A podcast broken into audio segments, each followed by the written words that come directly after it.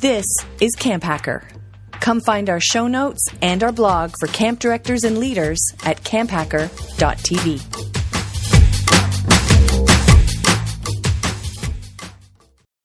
Good day, and welcome to our podcast. This is Camp Hacker, episode 50, recorded on the 6th of March, 2013. Today's topic planning great summer camp programs. If you would like easy, automatic, and free updates of our podcast, you can subscribe in iTunes, the Blackberry Podcast Directory, or the Stitcher app. Search for Camp Hacker. We hope you enjoyed the Camp Hacker Show. Welcome to Camp Hacker. My name is Travis Ellison. Uh, I write a blog about running a great summer camp at camphacker.tv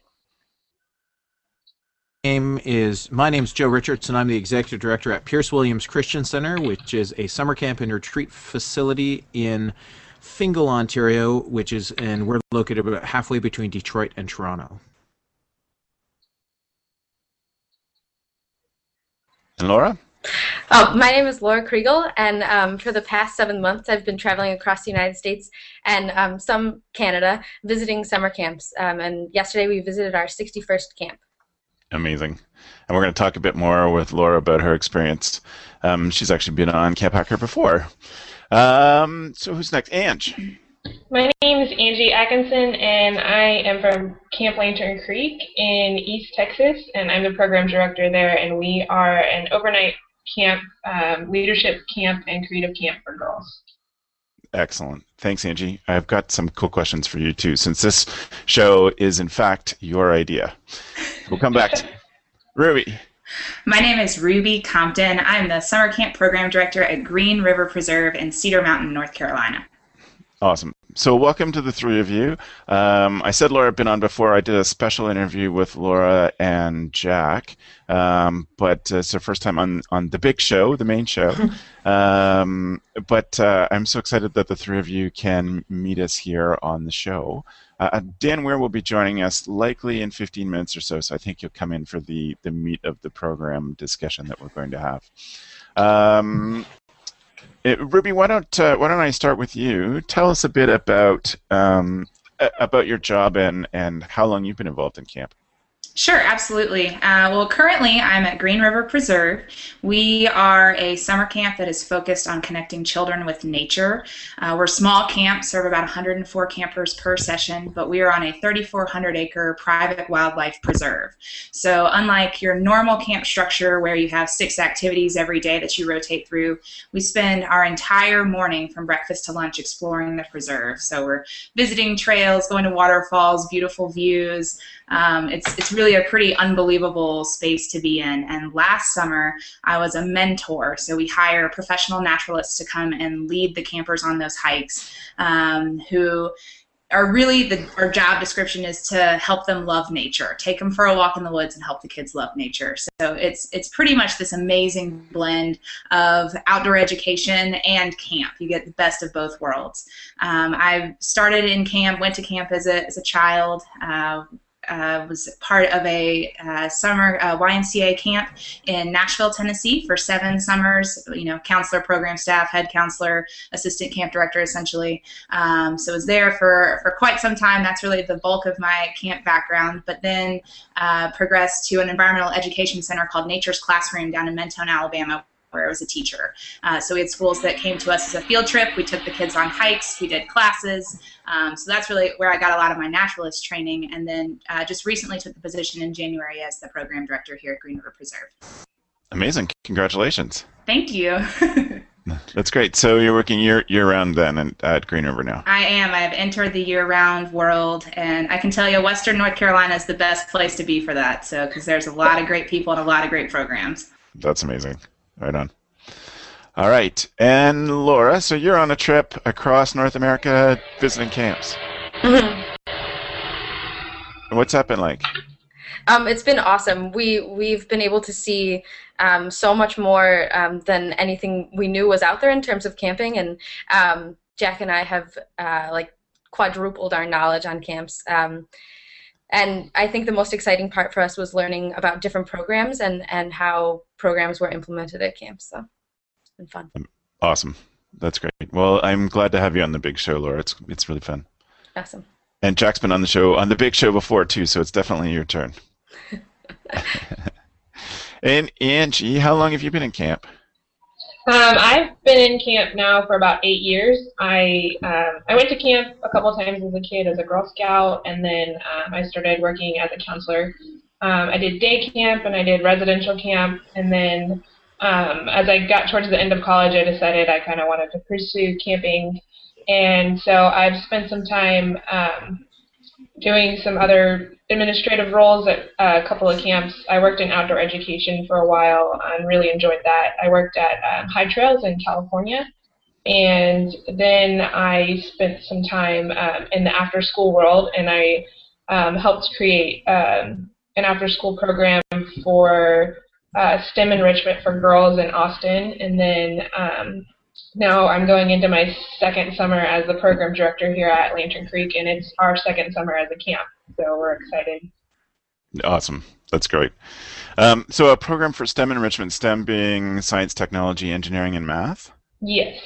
Awesome it's my uh, it's my secret wish that one day I go back into start a new camp and it's going to be a, a, a camp focused on STEM stuff and uh, um, and making stuff with your hands for kids. So I'm always excited to hear about camp programs like that. Awesome. Right on. Well, welcome to the show, Angie. Um, Thank you. So we're really glad to have you this the show, in fact, um, comes out of we do a program show every year, um, but uh, this show was really spurred by Angie's suggestion. Um, she just sent me an email commenting on a, a, show we did in the fall and asking some questions about what others do to prepare great programs and um, and, and, what they do to get their staff ready. And and you have a really cool way of doing that at your camp, which actually I'm going to come back to that. Why don't you first of all tell us um, the sort of activity areas? I, I I refer to program in two. I refer to two things when I talk about program. I talk about the activity areas, um, and I use them. I use the, the same word for both, so it's probably a bad idea. But activity areas that kids can go to as a cabin or as an individual. Um, but I also use that same word for stuff like evening programs or a theme that um, can be attached to um, a, a, session that, that follows kids throughout, and it's it you know is what they do on top of the regular programs. So in this case, we're going to talk about the activity areas to start with. If we get to the theme stuff or bigger evening program things, that'd be amazing. Um, but it'll sort of depend on what sort of time people have available. So that's that's the introduction. Now back to you with uh, with, with what programs you, you offer, what activity activities you offer at um, Camp Lantern Creek. Awesome, yeah. So um, at Lantern Creek, we're a creative leadership camp, and so what we've done is kind of blended traditional camp with visual and performing arts, um, and we've done that in order to hone and um, really develop girls' creative and critical thinking skills. And so we have um, kind of a breadth of activities. We have an organic garden, we have um, drama and fine art, we have fiber art, so the kids get to learn how to knit. Um, we also do some stage crew. We do singing, um, and then we also have outdoor activities. So we have archery and Gaga. Um, we have uh, just like hiking and um, all those different types of things. And um, the campers get to choose two activities that they do every single day for the whole week. So those activities are building on skills throughout the week and then they have an activity that is different every single day. So they get to try something new. They might go to canoeing, and then the next day they go to archery. Excellent. Excellent. Um, so the reason that we started this particular discussion was that um, is that you said you had developed a system to hand to your summer staff to let them sort of understand your expectations for each area. Yeah, yeah. So I started off last summer um, creating some activity guides, and that was coming from my perspective of wanting to give them the skills to teach a class, but not requiring them to write a lesson plan, um, but also not necessarily just like sending them out to do something without any sort of guide or expectation. And so I came up with activity guides and some of it worked and some of it didn't work. Um, that's why I emailed Travis who's asking about what other people do. And so um, my activity guides are essentially um, provide an objective or a goal, and then it breaks it down per day. So if they have an hour and a half, I break the hour and a half down into you know 10 minutes for an introduction, 15 minutes for a game, kind of the different things that they should be doing throughout their hour and a half. Um, and then during staff training, provide staff with time to look over their guide and personalize it. They get to choose the games. Um, they get to come up with new ideas and develop it into their own teaching style. And so um, some of that worked really well for us. Some staff really liked it. And then I kind of ran into some staff that didn't really click with them. Um, they kind of threw it out the window and didn't really want to use their activity guide, which is totally fine. Um, so I was trying to find a balance of what their teaching style is like and what we need and what we want to, that campers to be presented with. Right. Right. Have so you think it probably the success of the activity guide as a structure depended um, did it depend more on the person or on what the type of activity was? I think it was a little bit of both. Um, I definitely got some feedback that you know providing them with the time and staff training to look over it um, helped them a lot. Um, and then from like other other staff members that have had other experiences, some camps require you to make up your own activities, like make up your own um, lesson plans, and they liked that they didn't have to completely make it up themselves. Um, but then some of them kind of needed more structure, some of them needed less structure, and it was kind of trying to find that balance of um, what to do. And I haven't quite come up with what I'm going to do this summer for them. Okay. All right. So will those activity guides be handed down from one summer to the next? I'm I'm definitely hoping so. And then as we come up with new classes or um, we change things up, getting the staff feedback so that they can help us create those activities um, and improve them because you know those the the staff are who make the activity what it is. Um, I can provide you know, as much as I can, but they're the ones that are teaching it, and the campers are going to remember the moments that really aren't even in the activity guide. And so right. those are the kind of things we want to remember. Excellent. Excellent. And you know, I imagine um, over the years, as Lantern Creek, you know, exists for longer periods, the the holes or the spaces in the activity guides from year to year will even out as you have different people in those roles and they take it more seriously, or it works better for their organizational style. Yeah, that's that's definitely the hope. I, I agree. I hope that happens too. Awesome.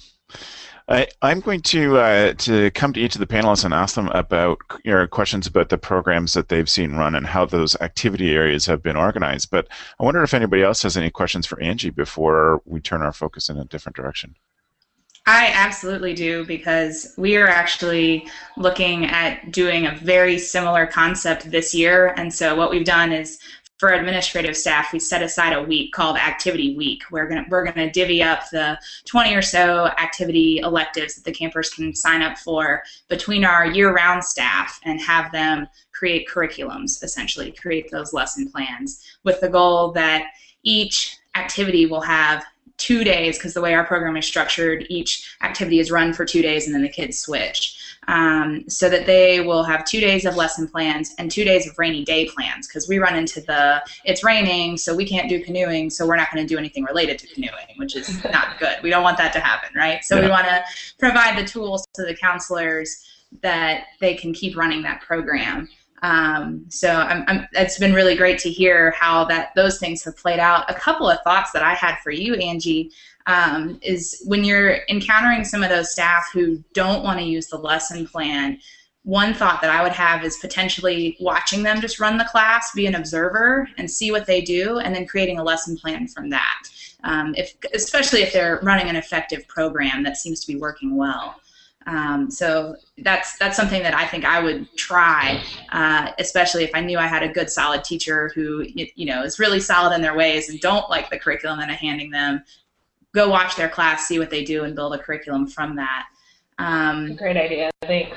And the other thing I think, just to to add on to that, is in some of the other programs that I've been in when I've been working with staff is just asking them and, and you know challenging them how do you make this program area the place where everybody wants to be how do you make it just absolutely awesome and we had something at my ymca camp called our commitment to excellence that we had as the entire staff that we are going to be engaged and we're going to know the answers. You know, these were things that we came up with and agreed to and talked about during staff training. So even putting forth to those activity coordinators or those leaders you guys for climbing tower come up with your commitment to excellence you know there's never going to be campers that are sitting they're always going to be learning to tie knots or um, backup belaying or, or watching how you belay so they can kind of learn some of those skills so those are a couple ideas i have and i would be i would love to talk to you further about how you've done your program because it, it sounds very similar to what we want to do yeah those are great thank you i like both of those suggestions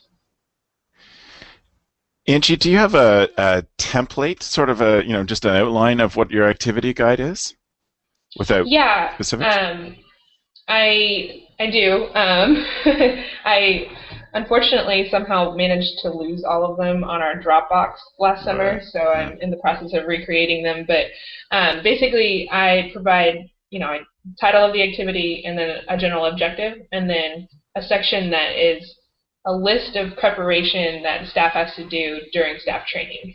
So it's one whole list right there that they have to do for their whole um, activity. So whether it's for day one or day six, they have everything that they need to do right there um, to kind of focus them during staff training and make sure that they're really utilizing that time to you know, do what you were saying, like make it the best program that they can.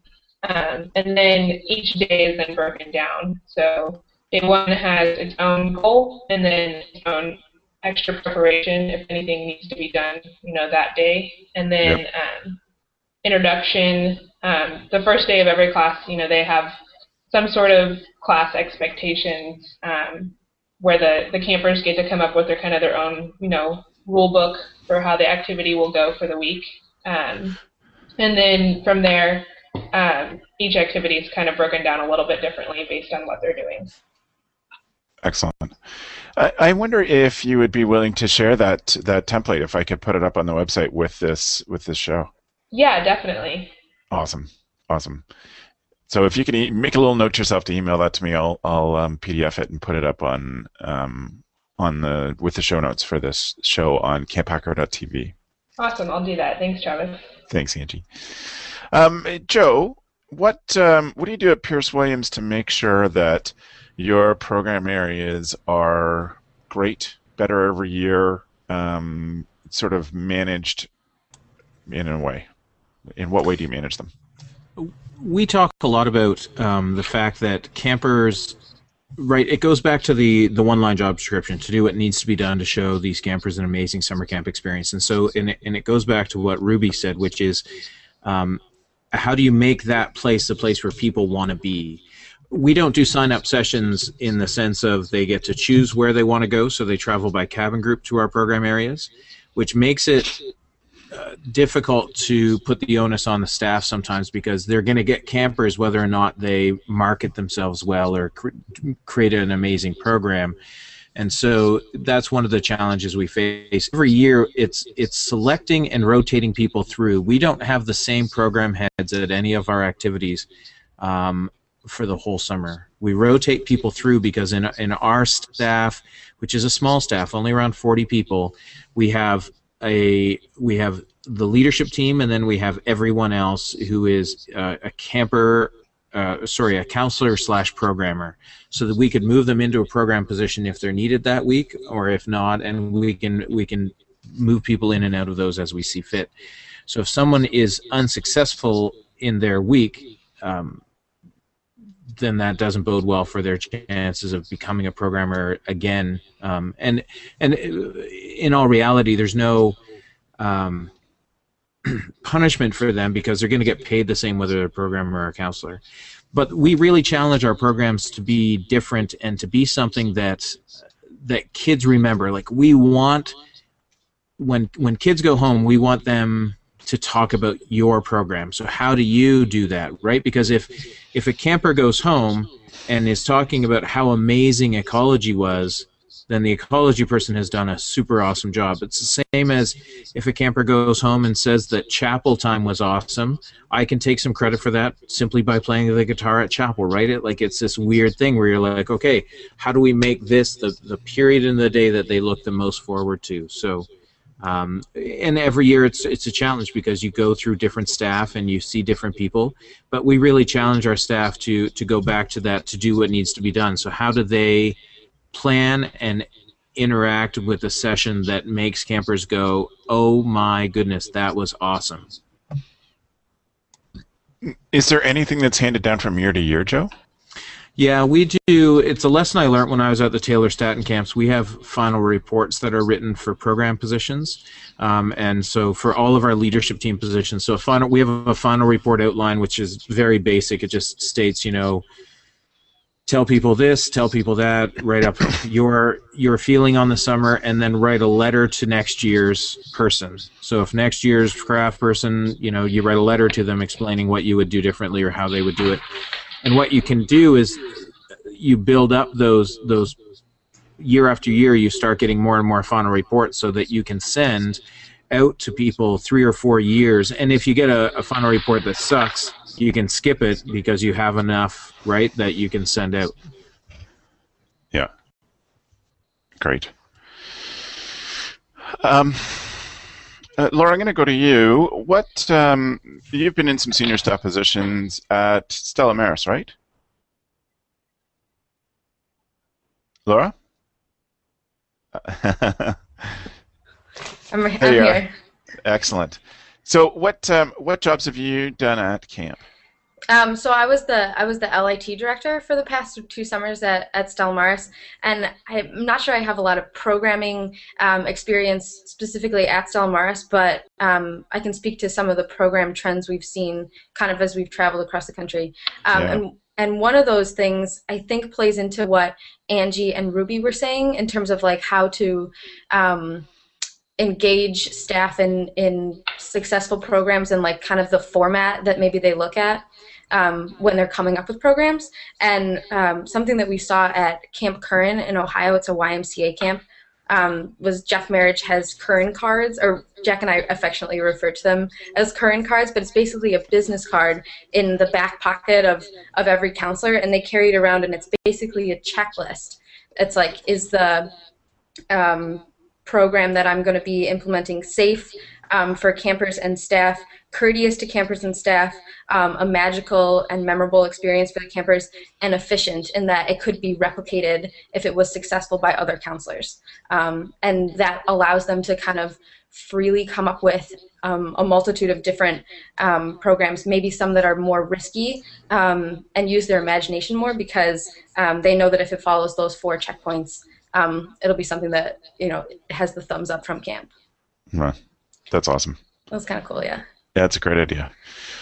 Um, are there any other things that you've seen that um, that stick out in terms of programs that you think uh, awesome people need to know about this? Yeah, I think um, the thing that Jack and I were most excited about um, in camps was the trend towards um, free play, Yeah. uh, which is basically like intentionally structuring in unstructured time.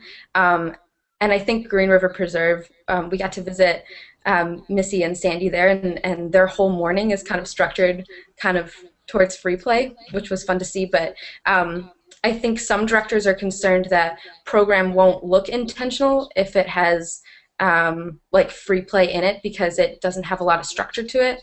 Um, so some ways to to solve that problem we saw were like creating destination spots at camp, um, and we saw some really awesome destination spots like Fort Pawnee at um, uh, Kitaki, Camp Kitaki, um, is basically just uh, a nature's playground, and so they have multiple areas um, within this kind of stockade fort um, that are for like music exploration and have loose parts and um, all that kind of stuff that's going to allow kids to experiment with their peers and foster curiosity and grit and all those 21st century skills. That's amazing. Yeah. What a great idea. What a great idea. Um, Ruby, what are you going to? Well, I mean, you've touched on this a little bit. Is there anything else you want to add to what you're going to um, use to inspire your staff to do more than just good programming, but great programming? Um, you know, I think we're all striving for that every single day. um, but one of the big things that I am a, a believer in is just really modeling what you want to see um, during staff training and throughout the summer. So I think sometimes our staff get into this. I'm always going to do it this way. I'm, always, you know, this this works. I'm comfortable with this. And when you, as the director, or you know, you even pull in um, maybe a staff alum who's visiting for the week and have them run that activity, and they just get to see a whole different perspective. I think that can be huge. Um, something else, I'm a big believer in observing. Um, every time that I've done staff evaluations, I've learned tricks for myself that I was like, I've never thought to do it that way. That's awesome, you know. So encouraging your staff to watch one another teach. Uh, I think they'll pick up some great tricks, and and it gives them an opportunity to say, you know, I've always had a problem getting the kids from to move from point A to point B in a really efficient way, and I just saw Johnny over there do that so brilliantly. Um, so giving them those opportunities to really see each other teach, which can be very challenging in a, in a small staff environment, but if there's ways to make that happen, it's it's a great tool. It is a great tool, and um, pardon me. Um, I, I, think Jack and Laura living this this year. But if I could add on to that, Ruby, one of my one of the best things I ever did as um, as a camp director was try to make it to one or two other camps for part of a day during camp season. Um, in Ontario, um, to be accredited, uh, you have to have a viewer, um, a viewer, an accreditor come from who's another professional camp director. So that was a great way to get to one or two other camps to spend at least half a day with them and sort of go through the accreditation process with them. But part of that, you get a full tour of camp, and you get to ask a camp director anything you want, and you're expected to stay for a meal. And um, and the number of things that I've talked about on this show over the years that came from my visits to other camps, I couldn't even count them. Um, it's so invaluable just to see how other people run things. Um, and and furthermore, to encourage your staff to do that, because I I know that um, uh, you have sort of long term staff that you know are going to be just all stars.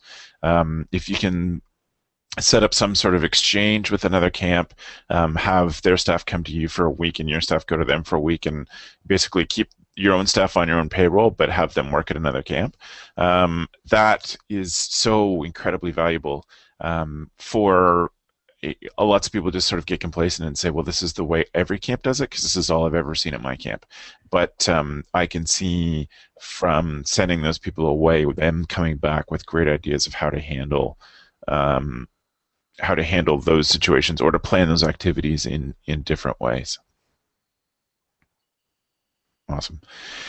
What um, are any other things from anybody um, that you have seen in terms of just the daily activities, the things that kids can choose, canoeing, arts and crafts, that sort of stuff? What uh, what have you used um, to get your staff to now that you have them organized and they know what the plan is and they know your expectations? What have you used um, to to push them to make them go above and beyond what's always been done? Um, I'll I'll go. Uh, I we did this a little bit last summer, and we're the the other two directors and I are really going to focus on this in staff training.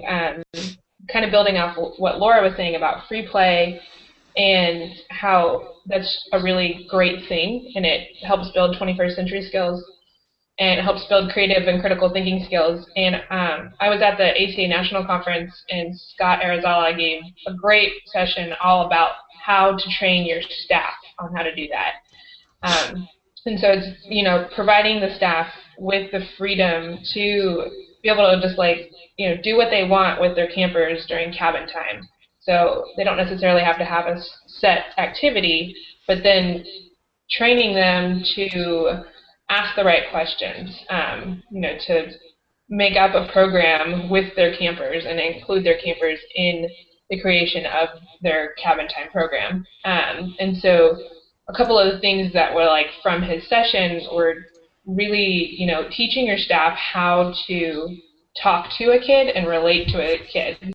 So if you are, you know, 16 and 17 year old, you're not necessarily really super interested in what a 10 year old might have to say, but teaching them how to have a conversation with them that is entertaining and um, fun for both sides of the conversation. And um, it, when I was in his session, it seemed obvious, like, of course, that's what we do at camp, but he just was talking about how in free play, there's this mentality that staff doesn't necessarily have to do anything, and the changing that mentality so that your staff is engaged with the campers, and they're asking them "Would you rather" questions, or they're um, saying like, "Okay, we have ten items. What game are we going to play?"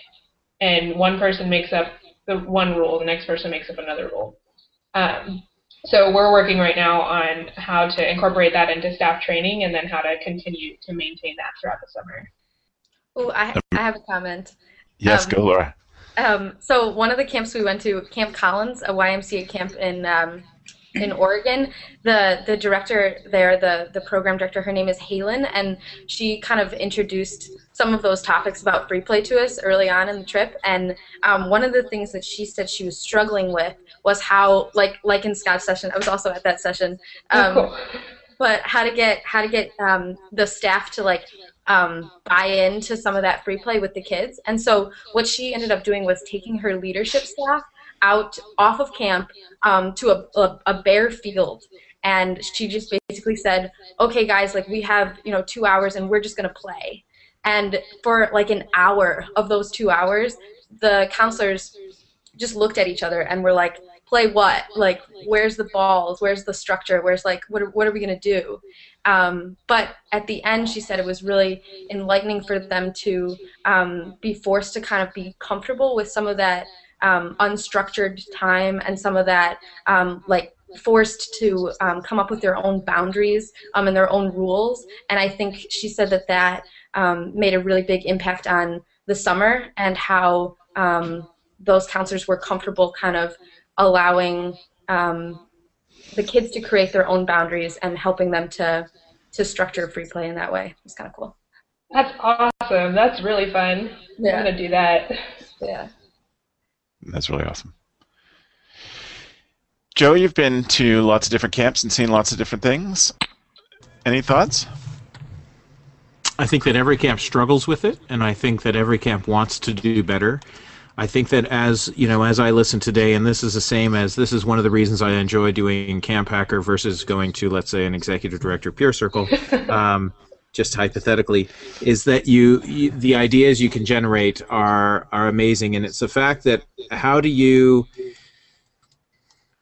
when you see a camp do it well, it's it's one of those things where you're just like, well, why don't we all do it like that? But if we all do the exact same thing, then we would all be very generic. So it's it's seeing them do it differently. I, I'm reminded about um, the summer of 1990. Oh, the summer of 1990 I went to Bar. It was a long, long time ago. I went to Bark Lake, which was a, a camp leadership center in Ontario that was funded by the government at the time, and the way they did program blew my mind because I was like a 17 year old counselor who had just been at a camp that all they did is cabin rotation. So you travel with your cabin to every period. And at Bark Lake, you sit down with your group of, or you did at the time, it's been closed for 15 years. You sit down and, and you actually have to choose on a big board what you're going to do, and, and you your group marks that spot. And so if another group has gotten there prior to you, you can't do that session during that time, right? So you have to. Uh, You have to move your peg somewhere else. And so it was it was that was a real eye opener for me as a as a young counselor to the fact that you can do anything. And and one of the discussions we had at our leadership team meeting in um, in December was that somebody said, "Well, don't we need to do program this way?" And I said, you can choose to do program however you want. Like we can, if if you're the program director and you want to throw out the way we run camp, the, you know, the way that program is done, then then write up a good proposal and tell us why what you're going to do is going to make it that much better. Um, because if you're unwilling to change, then you're just going to keep, you know, keep moving. And, and that's what I've seen at numerous camps is this idea that you have Um, I see a move towards using the skills that counselors bring. We do it here with our Choose Your Own Adventure. Um, someone else just the other day, uh, I was at the OCA conference and they called it chaos, which was counselors have another outstanding skill. So they called it the chaos session, which is super awesome. It is. Um, and uh, it, it's one of those things where that you bring in the skills of all of your counselors and and this is one of the challenges for years that I've I felt between let's say a, a camp that has the money to do anything they want so what they do is they put in a high ropes course and they, they buy the sailboats and then buy the kayaks and they buy the canoeing and then when you're hiring staff for that what you're hiring is someone with the hard skills for those programs right you're hiring someone with canoeing and someone with kayaking and someone who can do high ropes but they lack the skills to play in an open field and come up with a game. And that is a very, very important thing. And for years, I've often thought that I would rather choose a staff from a, a camp that comes with nothing because imagination is a lot more powerful than, you know, when it rains at sailing, oh, we have to go inside because there's nothing to do. You right. know, there, there's there's always stuff to do. It's just a matter of how how people train their staff, and I think that the camps I've seen that are most successful are, t- are where they've given staff a the um, the ability to be creative and the ability to to learn those lessons. So uh, we use some of um, we use a lot of these ideas at camp, but we don't do any of them as well as I think we could. But we're doing them a lot better than than we did in the past. If I can roll off of what you said, Joe, I think I love the idea of um, chaos and how they bring so many great skills. And I think we have to take those skills, and a big part of staff training is teaching our staff how to teach. And when we're interviewing folks, if we get somebody who clearly knows how to teach something, they're a great hire because we can, if they know how to teach, they can teach canoeing or archery or climbing or pottery or nature art. I mean, their skills we can we can develop those. But if they know how to teach, that's huge. And I think a great interview question from here on out would be, all right, you have two hours and an empty field. What are you going to do with it? I'm going to start asking that to my applicants for sure. Um, that's awesome. One of my um, one of my old favorite camp mentors, um, Jim Penner, once said to me, um, actually probably said it in a session. I don't think he said it to me directly, but I remember him saying this very clearly because it was when I was t- two years into directing full time. He said, you know, with the right people in a parking lot, I can run a better summer camp than 90% of the camps out there. Um, and I was like, I know you can, Jim. You're that kind of guy. But I think most people can do that if you have the right people who are willing to be creative and uh, go from there. Yes, Joe. But this comes to the, and this is also a Jim Penner story, is the fact that one of the one of the best stories I heard in a session was the fact that um, what how are you going to program? So how are you going to choose to run your session? Are you going to look at what you have and then decide what to do, or are you going to decide what to do and then make it happen with what you have? And although those don't sound that different, they're dramatically different. Um, and and the one story that you know it, it goes to uh, a story that actually happened at Kennesaw where we grew up. So we we had that philosophy given to us by Jim Penner at a session, and and so the theme of the week was, and this gets into a bit of themes, but not. The theme of the week was um, the Wizard of Oz. And so on Sunday night, when campers are there for campfire, how do you how do you institute that it's the Wizard of Oz week? Well, of course you have a tornado. Come on, that's that's the way it goes, right? So how do you have a tornado at camp? And we built a we built an outhouse structure, and we um, we had Dorothy who was going to go in the outhouse structure, but the outhouse structure was just literally the two by fours. And so we got the idea that we would just lift it up a couple of feet and have it on a big rope hanging from the top. And we spun the outhouse around and then we set it down. Stop before you ever try this. because we didn't have time to test it. So um, so what happened is we had this big rope and it was spun around, and then Dorothy got in with we'd never tested it with all of the campers sort of there, and then three big guys, me being one of them. We just lifted up, and apparently we lifted a bit high. It got about five feet off the ground, and this thing started to unspin, which was awesome. And campers were like, "This is amazing."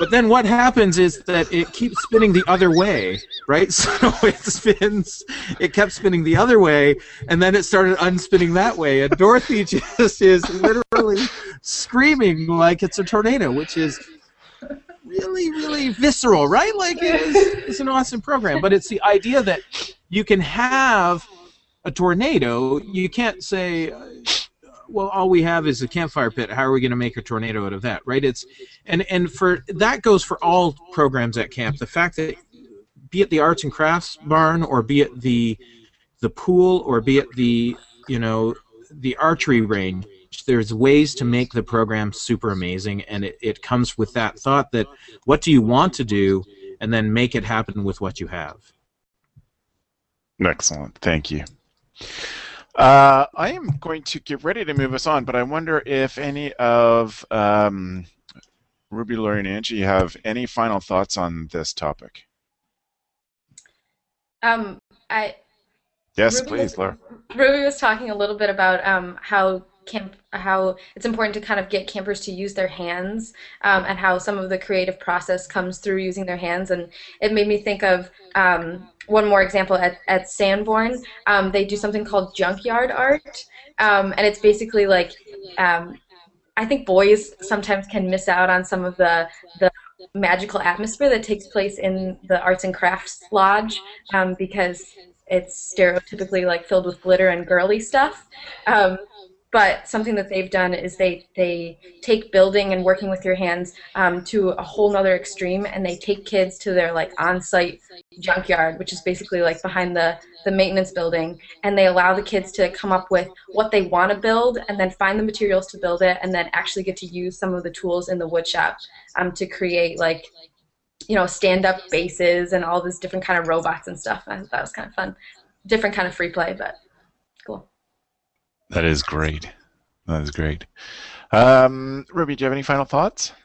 Um, as far as really pushing our staff to provide great program, I think the thing that I, I like to tell them is, you know, we'll be getting ready for a session and I'll say, all right, stand up if you like your job.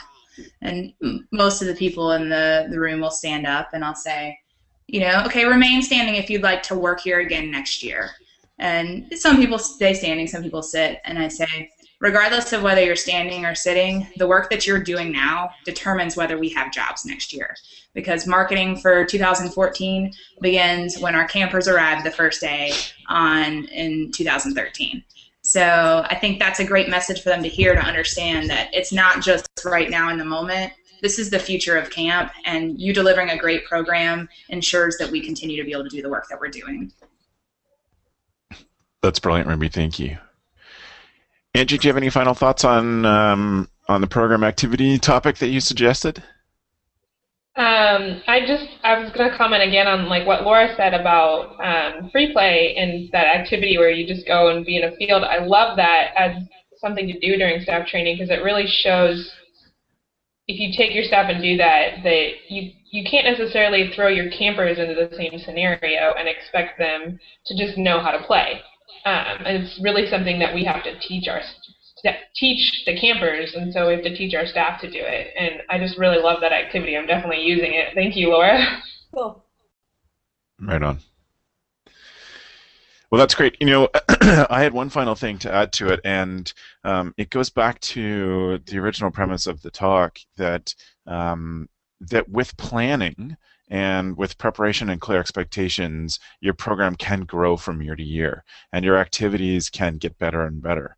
And um, one of the things that always stuck to me from one of Michael Brandwein's sessions is his his his principle of lifelong learnables. That sure you may be um, as a director, I'm expecting you to teach the J-stroke um, and how to stern a canoe, but um, I'm also expecting you to be able to take some of those lessons and have them apply to life so that I know as a, a, program person when I'm creating my plans that I have to include something that that kids can learn or I have to be able to articulate something that kids can learn here in canoeing that applies to them for the rest of their life. So it may be in canoeing something as simple as lead from behind. Um, as the sterner, you're the one who's actually in control, but you're not in the front.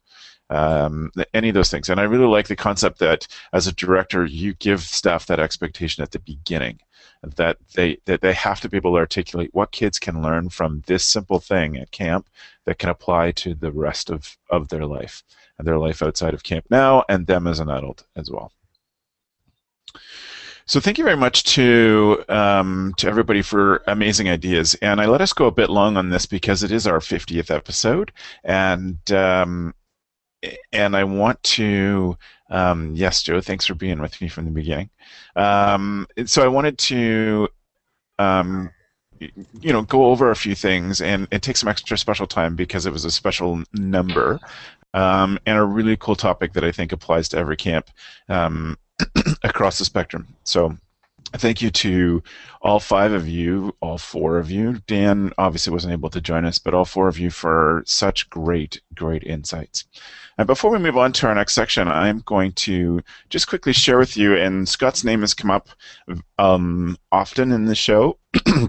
and I'm grateful um, because I didn't tell Angie and Laura that I was going to do this, but um, I just want to let people know that if you do like Scott's stuff, have seen his sessions, that I hope that you'll tune into camphacker.tv. Right on the front page, you'll see that three times a month we're putting a new Scott Arizala show up there, and Scott and I filmed this with him in California and me here, and he has edited these together, these conversations between he and I about um, about camp leadership and great things that you can do there. Um, and he's got awesome ideas, very practical. He's really put a lot of thought into some good things. So I hope you check out the Scott Arizala show. That's on camphacker.tv, but also on um, on Scott's website at thecampcounselor.com. So you check that out, and um, I think you get a lot of cool stuff from that.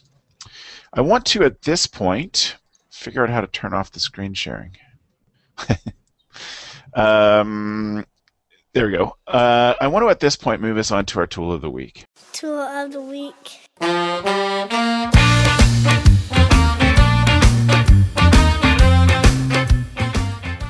For those who are um, joining for the first time, the tool is something that each panelist brings to the discussion that um, will help others become a, a, better camp director. And if you're interested in the tool of the week, you can go back to camphacker.tv and check out now two years worth of great tools of the week.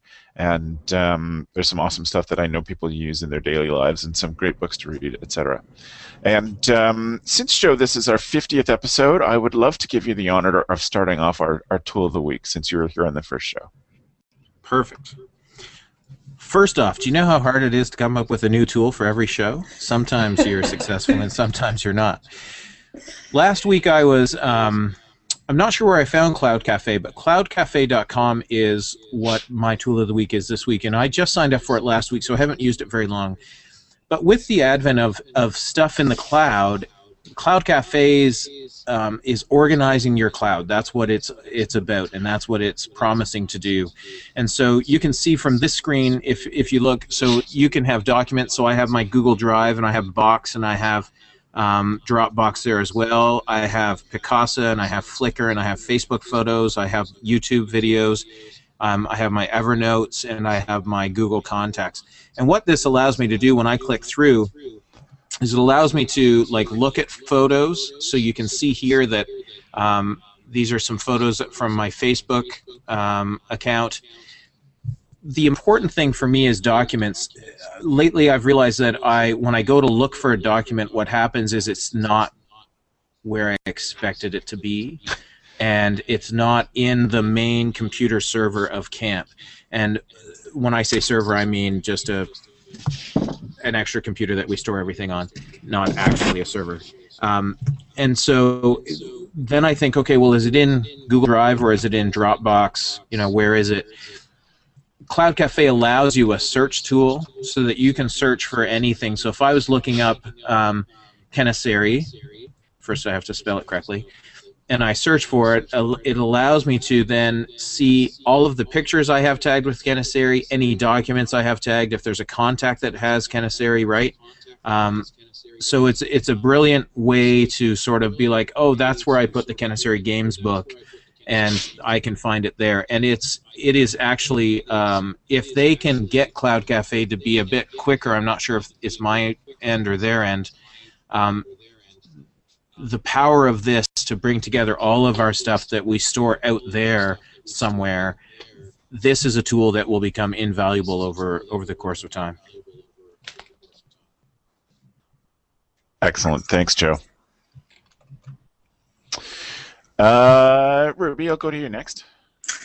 Well, for those of you that are uh, watching us live right now, you're actually looking at my tool of the week, which is Google Plus Hangouts. Uh, we've actually just ventured into using these. Um, a couple of our directors live in Colorado for part of the year, and so there occasionally are applicants that they are interested in for the expedition program, but that I may also be interested in for the base camp program. And so we want to interview them all together. We looked at Skype, and that you had to get a kind of a premium membership, and so we looked at Google Hangouts and played with it in the office and giggled profusely for about an hour about it. Um, but it is a, a, phenomenal tool that we are looking to use not only for interviewing staff, which we've already done a fair amount of, and it's great.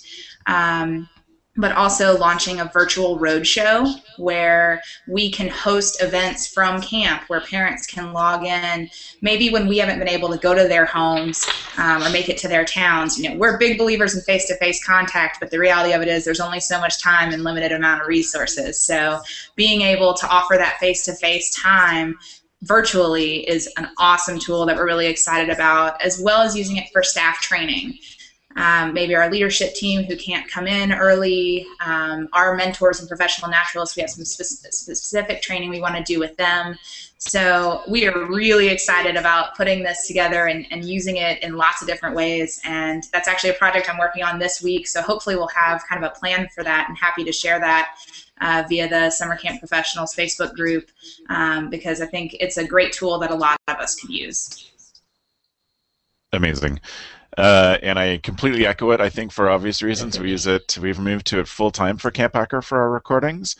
Um, excuse me. And I think the golden nugget of, of Google Plus Hangouts is Hangouts on Air, which is what we're doing right now, where we can send people a link to our YouTube channel and they can watch live. We've had as many as a dozen viewers watching us, and for um, Joe and I and Dan and Gab who've been doing this for so long, for years, we just did it just the four of us, and we'd have no idea how many people. Um, we could tell from the stats afterwards how many people would listen to the shows, but it's fun to know that people are are watching us live, and um, they can send us stuff by Twitter if they have any questions.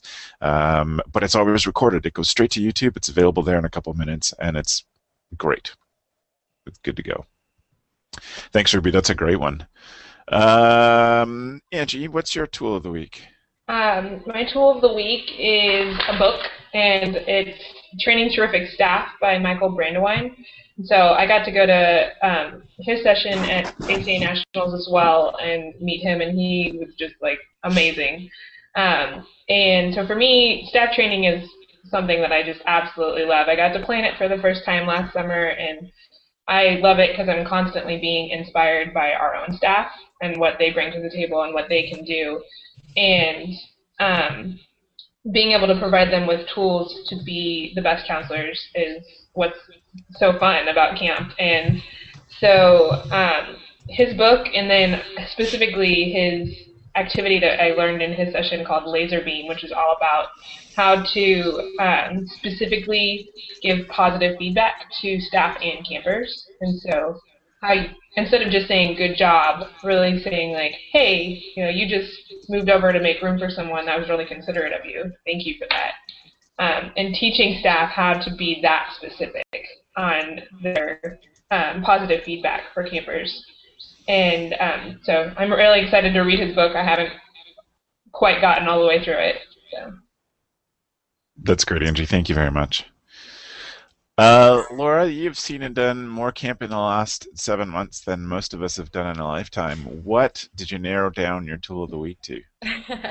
um, well, something Jack and I we have a lot of time in the car, and um, so we've gotten kind of hooked on a podcast, um, and it's called uh, Creativity in Play, um, and it's by Mary Alice Long, um, and she is a therapist. Um, at, who also uh, has a website called Play Equals Peace. Um, and basically, uh, they have pretty crappy microphones, so sometimes it's hard to listen to. Um, Travis, you've said that that is a very distracting thing multiple times, but um, it's a it's a really worthwhile podcast, um, and they have um, interesting things that uh, are not only related to camp, but also just how creativity can play and play um, play into um, everybody's lives. And so they've brought on lawyers. Um, Ken, Sir Ken Robinson was on there recently, um, and other things. Uh, other people who um, talk about how creativity um, for kids and for adults can just be something that's really important and uh, a cornerstone in, in society. Wonderful. Thanks very much for sharing that. Um, I always like new podcast recommendations, so that that uh, makes me happy too. Uh, my pick, my tool is um, it's called Visual Teams by David Sibbet, and he actually has three books um, about planning, um, preparing, organizing, etc. Your company, your camp, etc. Uh, very visually, and um, in the same way that we've talked on the show before about how um, doodling engages more of your mind, doing things in a visual way, planning meetings, running organizations, doing um, new creative projects with your staff, engaging them more fully sometimes means doing stuff very visually. And um, I use David's book, uh, Visual Meetings, a lot. You can see all the post-its. Um, for I'm doing a, a two-day facilitation with a, a, private school in April, and it's all going to be drawn out visual post-it notes, markers, um, lots of moving around, putting things in different places, um, sketching out things. And I really like that it's set up that it's you don't have to be a drawer.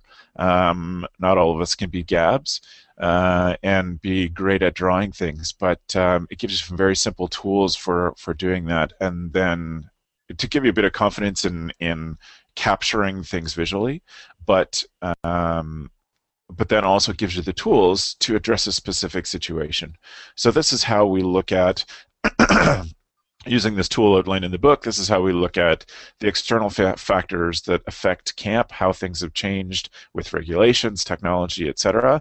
And here are, and these are the things that we need to watch for. And then here's how we are going to um, take all that information and use it to make camp better. So that is um, the one specifically is Visual Teams by David Sibbet. Um, and he runs a cool company called Grove Consulting in California, where all they do is go around to companies and do big visual meetings. And um, they've talked about 24 foot long walls of visual things. So, Laura, I'd recommend it since that uh, is something that I think falls right into your wheelhouse too. That sounds awesome. I'm excited to look that up. Cool. Right on. Good. Well, pardon me. Since I am starting to get a, a cough, um, it's time for us to head out before I get to break right into a big cough. Uh, I do want to thank the four of you so much for being here. Um, it was a great 50th episode. Uh, thank you very much to to Dan and Gab and Joe for being part of the Camp Hacker team from the very beginning. Uh, I'm sorry that um, that Gab and, and Dan weren't able to join us, but they'll be back on soon. Uh, we are well, I mean, really, what this means is that if you like the resources that you've been able to gather here, you could do that 49 more times, plus the extra videos that we've created by going to Camp Hacker TV and looking those up.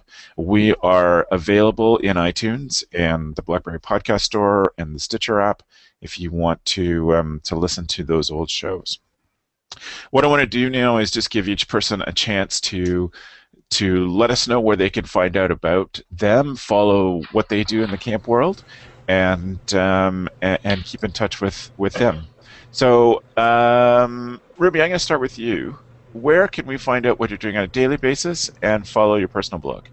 Sure. Um, so you can email me to get in touch with me, ruby at greenriverpreserve.org. I'm also on Twitter, rubylyn85. And I also have an ACA webinar that's coming up. I am a part of the E Institute faculty, so that's coming up. You can check it out. It's called 10 Things Your Multi Year Return Staff Aren't Telling You.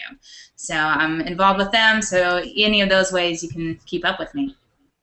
Excellent. Thanks very much for, for being on, Ruby. Thank you. This has been great. Awesome. Um, excuse me, Ange, how about you? How can people follow your work or get in touch with you if they have any questions? Uh, you can get in touch with me through email. That's Angie, A-N-G-E, at camplanterncreek.com. Um, and you can follow Camp Lantern Creek on Facebook. We are definitely trying to work on increasing our following. And um, then I tweet at Popsie, P-O-P-S-I-E, it's my camp name, 09. Um, and then I also just launched a personal blog that's iamhereandnow.com, and it's all about personal growth and empowerment. That's awesome. So Angie, I'm I'm so glad that you suggested this topic. It's been brilliant. I think we've got lots of good ideas. I hope that you'll forgive me for keep calling you Ange throughout the whole show. Um, no so worries. My, my apologies no for that. No My worries. Yeah, thank you for having me on. I'm super excited. I've been listening to Camp Hacker forever. Excellent. Well, it's it's great. Um, we're so glad to have you, Laura. How can we follow your big adventures? Uh, so Jack and I have a blog. Um, it's campingcoasttocoast.wordpress.com, um, and that kind of details all the different camps that we've been to um, and has pictures on it as well, um, and the presentations that, that we've been able to do at, at some of the ACA conferences as well.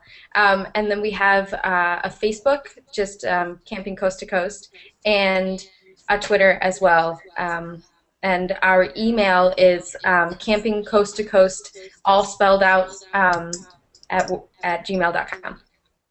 That's excellent. Well, thanks, Laura, for being on the big show. I really appreciate it. You know, this is fun. Uh, Awesome. And I'll see you guys uh, hopefully tomorrow night.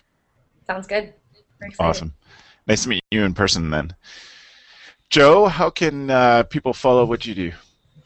People can follow what I do, so they can learn more about Pierce Williams at campisbetter.com. Life is good, camp is better. Um, they can follow me on Twitter at yo-yo-joe-r, Y-O-Y-O-J-O-E-R. Um, and they can follow my personal blog at yoyojoe.com, which I'm um, slowly revamping the look of. So, and by slowly I mean slowly. I'm in no big hurry. I'm not generating income off it, so it's all good. But uh, that's how they can find out about me. Excellent. Thank you very much. So, uh, um, this group really has come together through uh, through us putting out the show and people listening to them, and uh, and people like Angie reaching out by email. So, if you want to do that, if you have suggestions for the show, um, we will of course invite you to be on the show if you have a a, a program idea um, or you have things you questions you want us to answer please email me. And um, the best way to do that is all my emails come to the same place so i'm never sure which one um, to give out but so let's just say um, email me at my work email address and uh, that is travis at socialcatalyst.ca and um, you can also reach out by using the at camp hacker Twitter account. My personal account is at Zoic. That is uh, Z O I C or Z O I C. Um, and um, and yeah, so just to wrap up this show, I really want to say thank you again to all four of you for joining us. For those who watch live, um, I know that um, Adam from Stella Maris was watching a bit. I saw his Twitter. Um, Mark per- Perlman jumped in a bit to the show, and I was going to say hello to him, and then he jumped back out. Um, so he was almost a, a, a co-host by accident, I think. Um, but I know that there's others who've been watching. So thank you to all of you for watching for Hi, this past hour. hey, Adam. Um, so two two quick things. Uh, one thing that unites all the people in camping, and we've mentioned it on here, Ruby, thank you very much for doing that for me, is the Summer Camp Professionals group on Facebook. And um, I started that a number of years ago, about two years ago now, and it's grown to uh, 1,200 people who work in camping full time from across the world. And uh, there's some amazing discussions going on there. If you can go to Facebook and just search groups, that's again, it's a group, not a page um, search for summer camp professionals.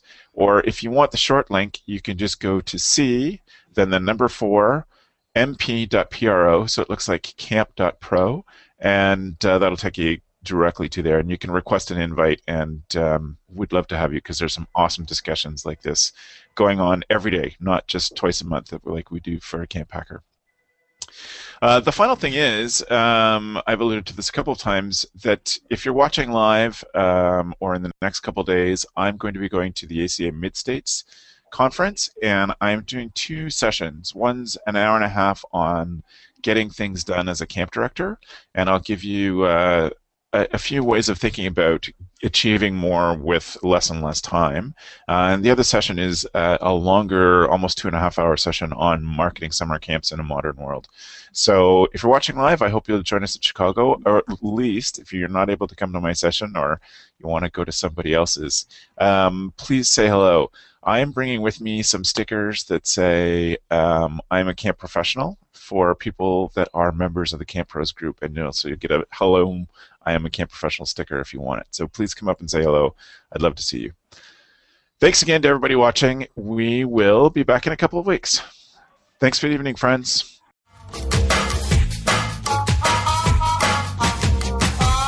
The Camp Hacker podcast is brought to you by Beth and Travis Allison summer camp leadership training and marketing consultants. Thanks for listening.